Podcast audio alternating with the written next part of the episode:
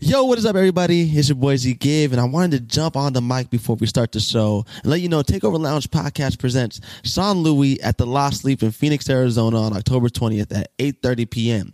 You can receive your free ticket at SeanLouis.com. This is a 21 and up event, so grab your free tickets and come through. Listen to the talented musician Sean Louis and his amazing band. We'll see you October 20th. Now let's get into this episode of the Takeover Lounge.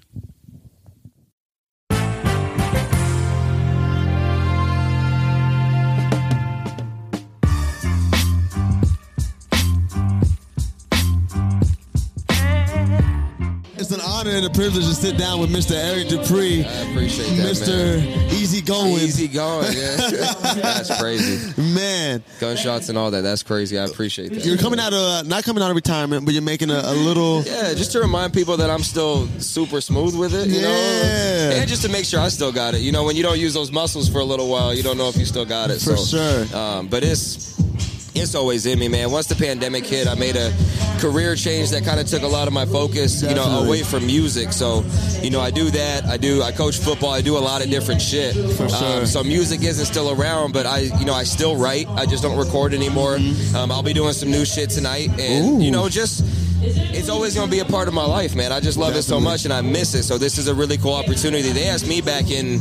December and I don't ever plan things ahead of time. They're like, "Yo, you want to do this show in May?" And I was like, "Mm, "Yeah, fuck yeah, I do." For You're sure. like, man, I can't even conceptualize. I don't know where I'm December." gonna be in May, Right. but I'm here for it. Yeah. That's so fire, man. Yeah. So, but that- that's ultimately what made you step back from music was just the career change and the Yeah. pandemic, kind of. because whenever whenever I, I do something, I put everything I have into it. Yeah. And I can't I can't you know half-ass anything. So Facts. you know I was personal training and doing my shit and doing music and my schedule was real cool, but the pandemic hit and the gym shut down.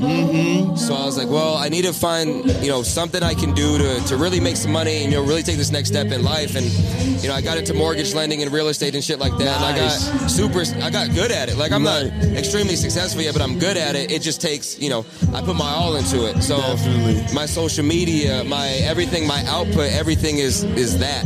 So you know, it was either you know, go half and half and not give everything my all, or, Right. or give something my all and make it happen. So that's why I did that. But you know, I still live with music daily. I live with Tommy. Like you know what I'm Yeah, yeah, saying, yeah. it's always going to be a part of me. I still listen to my own shit because I'm you know I like my music. So it's, al- Definitely. it's always going to be here, man. It's always going to be here. Man, I remember the first time hearing a, a track by Easy Going, and I was like, "Yo, this dude's smooth." Yeah, and we man. that's when we started picking up on the podcasting. Yeah. Uh, this was like during the pandemic. I remember, yeah, yeah, And yeah. I was like, "Yo, I, I, we need that interview with Eric Dupree ASAP," and then disappeared Yeah. onto the different you know, Yeah, uh, man. job ventures and whatnot. But Yeah. I'm glad to finally, like I've been saying, just sit down, It's cool, man.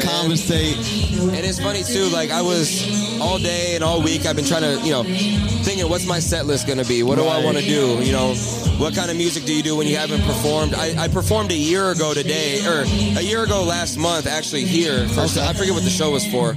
Um, but before that I hadn't performed in like a year and a half. So I'm thinking, Wow. you know, what do I want my set to be? So I'm going through my catalog of music, and then it just brought back so many memories, man. Like Yeah. I remember doing, you know, this show at this festival, or this show opening for for this person, or oh man, we did this when we opened for Tiger, and then you know, just thinking all these all these big ass shows and all. We did so much cool shit. Like, Yeah, like people don't know. Like man, we did like when me and Tommy were like really doing it. Like we did a lot of cool shit, man, and tho- those memories will stay with me forever. Like that was that's it's just so dope to think about. I'm so surprised that like one that you you live with Tommy and that he hasn't forced you to record anything. And you said I just write, so you haven't recorded any literally anything besides the new tracks that you're gonna. I have two new songs that I'm gonna do. I recorded these. It must have been like right when the pandemic hit, okay, Mm-hmm. because I was gonna. I was working on a new album called uh, "Falling Up." Okay. And I wrote three songs and I recorded three songs for it, and then I never finished it Mm. because it didn't feel like. Whenever I write, because basically how I started was when I first started rapping, I wanted to be, you know, the best rapper in the world. okay, right, right, right, right. I wanted to be the coldest, and then I realized that's that's not the lane that's going to get me popping. Like Yeah. like you you go through life and you know you talk to you know you have these different experiences with different women. You're light skinned, you're cute. Like go that route. Like Right. that's what's gonna do it. Yeah. And when I made that shift in my music, that's when shit started getting like picking up, and I Definitely. started getting more streams and more show openings and more attention and whatever it was. So, um, yeah, like when I when I made that change, I, I would only write if I was going through a life experience with with a woman or something like Right. that. So when I was writing Falling Up, I wasn't going through anything. Mm-hmm. I was just writing because it was easy, but there was nothing behind it. Right. Like it. So I, I wrote these three songs, and I was like, man, I, I don't.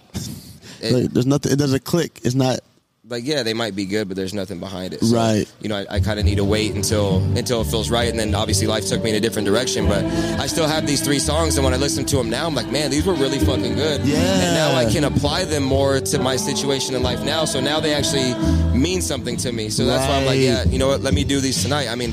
It's, I'm doing two out of the three. One's called Falling Up. One's called uh, Dance with Me, and they're fucking great songs. that's fire. And so like yeah, and I still write occasionally. Tommy doesn't force me to. He knows I, he knows I'm stubborn. We're both stubborn, you No, know. exactly. We butt heads if you know whether it's music or playing 2K or in the gym, whatever it is. We're very competitive and we're both stubborn. So you know he knows it wouldn't work, but he he's always ready. He every time he goes to the studio, he's like, "Hey, I'm going to the studio if you want to go."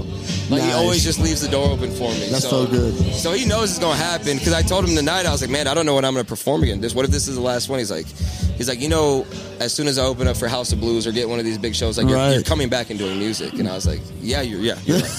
for sure. Yeah, you're not lying. You're not lying at that. Hundred percent. So with that, I, I we heard bits and pieces of the story from Tommy about how you guys met and all that Mm-hmm. good stuff, but we never got the other side to that story. Yeah. So can you can you give us a little brief rundown of how you and Tommy really met and became brothers? Because he calls you a brother. That like, is he's my literally. brother. I mean, we've Right. lived together for like six years now. Wow. Um, we met at Applebee's. We were, we were both working at Applebee's. He started working at my store, and we both found out we did music. So he, he invited me over because that's what he does. He wants to work with everybody, and Right. you know he's, that's who Tommy is. He's he's Tommy.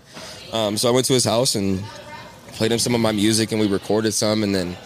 You know, started spending more time over there, just Yeah. recording more music because we were together at work every day. So it's like, hey, if we're working, why, let's just go record after. Mm-hmm. And then it just kept building until we were with each other 24-7 doing music and after that it was a rap i mean we just started recording more and then more songs together and then the songs we had together were like man hey we're actually pretty fucking good when we Yeah. rap together and we we challenged each other we pushed each other you Mm-hmm. know we're both heavy in the gym so like every aspect of life we could push each other and make each other be better Yeah. and i think that's why that relationship is so special because we force each other to level up every day That's so cool. Yeah. That's such a cool story, man. yeah man it's that's, like that's my dog coworkers turn brothers right there. Man, he's, shout out to Applebee's. That place fucking sucked, but I'm more I'm more of a Chili's type of guy. you know what I mean? It I- did- but it but it did something for me. You know Fact- what I mean? Like, facts. it, it brought me Tommy. Like, Yeah, and that's that's the that's the perfect story. Um, from not doing music for a while, what has that taught you about yourself in the last two year and a half? It, it, you know the, the biggest thing it's taught me is you always need you always need an outlet.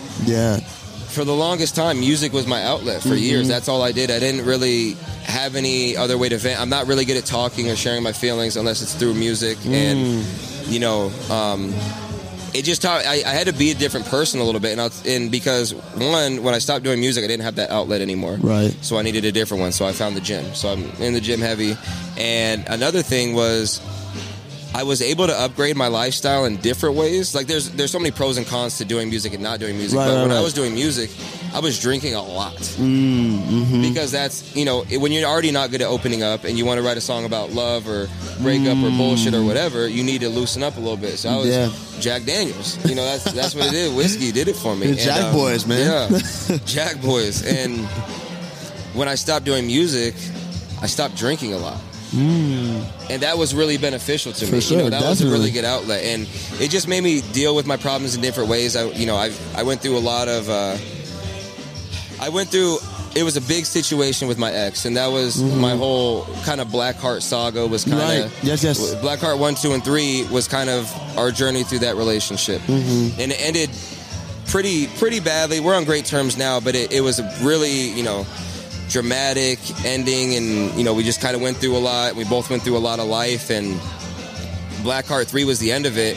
And after that, I felt really unmotivated for a long time because that it I put everything I had into Blackheart Three. Right. Like Blackheart One was like, this is cute, like this is cool, do your love songs. Right. Blackheart Two, we were kind of going through some rough shit, so it's not it's not as good of a project. But Blackheart Three, I just wrapped up our everything we had Mm-hmm. and put it in Blackheart Three, and I gave so much to that that I felt so drained after that I didn't really sure. I didn't really have much. So it gave me an opportunity to step back and kind of see where I needed to work on myself in life Yeah, yeah, yeah. and made me find new outlets and kind of find out different things about myself because I didn't know who I was outside of music, you know, because you're two different people. I'm Eric Dupree, but then when I got on stage, I was easygoing. Right. And there's like a whole, I mean, it was, it's hard even when I was doing it. Like I would be on stage, we open up at the Rialto, 2,000 people screaming your Mm-hmm. name, want, want you to sign their phone, their shirts, b- all the bullshit, blah, Right. blah, blah. And then I go to work next day and I'm serving tables and they're, Mm. Nobody- look- they're looking at me. They don't give a fuck who I Right. am. Like,